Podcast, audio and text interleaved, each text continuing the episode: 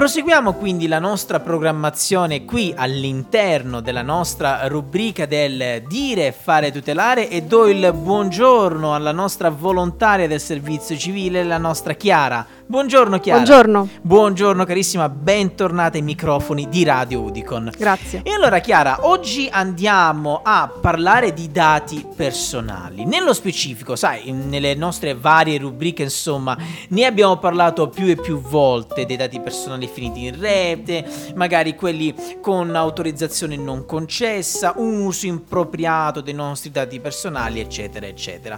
Quest'oggi andiamo a parlare sì dei dati personali, ma lo andiamo, ma andiamo a vedere sotto un altro punto di vista, ovvero di una situazione particolare. Una situazione, diciamo, poco limpida come l'abbiamo eh, voluta specificare all'interno della nostra infografica, ovvero dei dati personali venduti al di fuori dell'Unione Europea, quindi Esatto. al, al di fuori di quello che potrebbe essere una protezione all'interno dell'Unione Europea come il GDR, giusto che adesso ce ne andrei a parlare. Invece questi dati eh, personali sono stati venduti al di fuori dell'Unione Europea. E allora quindi Sì. andiamo a parlare un attimo in generale, poi nello specifico dell'argomento di quest'oggi, Chiara. Sì, allora la situazione che si è venuta a creare è molto contorta. Infatti sappiamo che in Europa i dati personali sono tutelati attraverso la legge del G- GDPR. Ecco.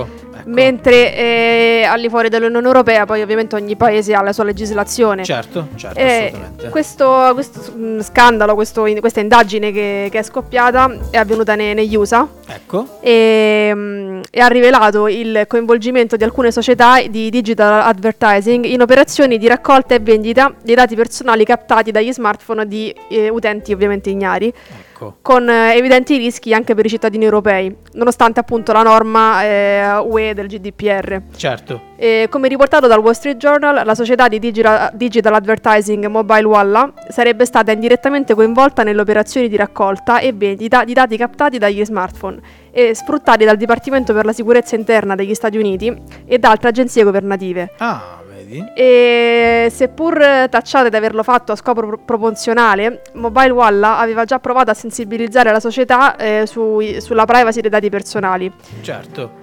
e aveva infatti reso noto come durante le manifestazioni del Black Lives Matter fossero stati raccolti dati demografici di addirittura 117.000 pa- manifestanti che grazie ai loro sist- sistemi di intelligenza artificiale potevano essere profilati per etnia, per genere o per religione. Ovviamente senza alcun consenso di questi ultimi. Esatto, o- perlomeno con consensi estorti, magari per- con altre finalità, quindi Ecco. gli utenti davano anche il consenso, però poi le finalità erano altre di Erano quelle altre. dichiarate. Ecco, ecco, perfetto. E- oppure come al solito la- l'informativa per la privacy non sempre la, famo- leggiamo Certo, certo, quante volte accetta l'informativa privacy e sono sempre quelle paroline piccole piccole, no? Che Esatto. nessuno giustamente purtroppo Eh, legge. Esatto, e quindi loro si sono trovati al centro di questa polemica e di questa indagine, anzi non polemica, Certo. nonostante poi avessero pro- provato a fare operazioni di di sensibilizzazione, ma a quanto pare erano soltanto propagandistiche. Ecco. E, mm, infatti la società avrebbe venduto legittimamente i dati raccolti a un intermediario eh, che in virtù di una specifica clausola aggiunta in sede di rinnovo contra- contrattuale li avrebbe poi forniti ad agenzie federali e a contractors collegati ad ambienti di difesa dell'intelligence. Addirittura, pensa. Quindi in questo caso erano, erano autorizzati. Certo. E, mh, anche nel caso di autorizzazioni effettivamente concesse, spesso le stesse società ne abusano, raccogliendo molti più dati di quelli necessari per il funzionamento delle app, inclusi geolocalizzazione, accesso ai contatti, attività web e via dicendo. Ecco. E grazie ai dati è possibile poi ricostruire i profili di comportamento, profili democratici e interessi che possono poi essere rivenduti ad intermediari o a fini pubblicitari o eventualmente finire, come in questo caso, anche nella disponibilità dei governi. Ecco. E queste società infatti aggregano dati raccolti dalle app per smartphone e li rivendono ad, ad agenzie governative che possono utilizzarli per rilevare la presenza di individui in aree delimitate o rilevare i percorsi utilizzati, ad esempio dai soggetti che attraversano illegalmente il confine, come nel caso in America, magari dei, degli Certo. immigranti illegali, eccetera. Certo, certo, certo, certo. Ma andiamo a parlare un attimo di quelli che potrebbero essere i rischi per i cittadini invece europei. Esatto.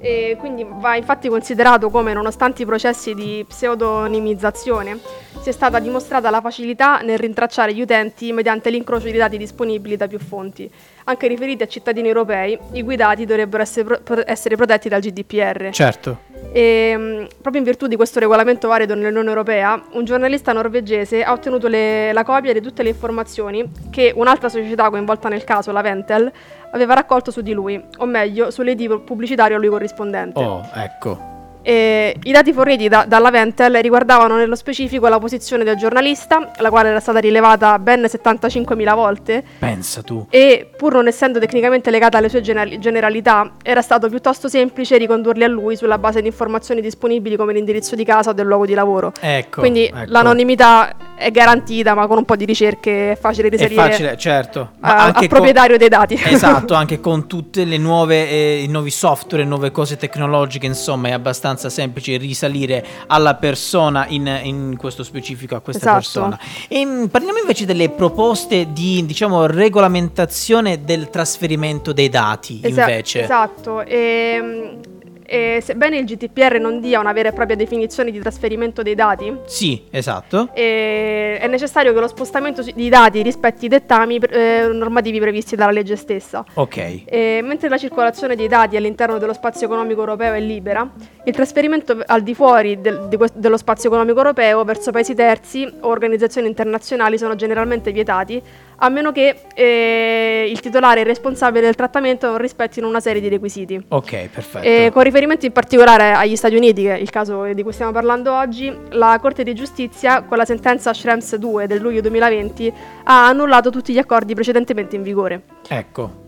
E quindi la situazione al momento non è chiara, perché a seguito della, fondamenta- della fondamentale decisione della Corte di Giustizia, il quadro regolatorio dell'Unione Europea appare estremamente complesso e non Ecco. ancora chiaramente definito rispetto alla problematica del trattamento dei dati dei cittadini europei e- e relativamente ai paesi terzi. E certo. E tale complessità potrebbe rappresentare un fattore decisivo per liberare il Consiglio e il Parlamento dall'immobilismo di cui sembrano vittime e velocizzare l'esame delle proposte di, re- di regolamentazione presentate dalla Commissione più di un anno fa, quali il Digital Package e la direttiva e-privacy, che ci si auspica possano essere risolutive per risolvere lo stato di incertezza. E certo, giustamente ci si auspica davvero che possano in qualche modo cercare di risolvere quella che è proprio una confusione generale, insomma, perché come dicevi tu anche ad inizio eh, puntata, all'interno dell'Unione Europea i nostri dati personali sono protetti dal GDPR, però ovviamente al di fuori dell'Unione Europea ogni Stato membro ha una propria legge per la Esatto. tutela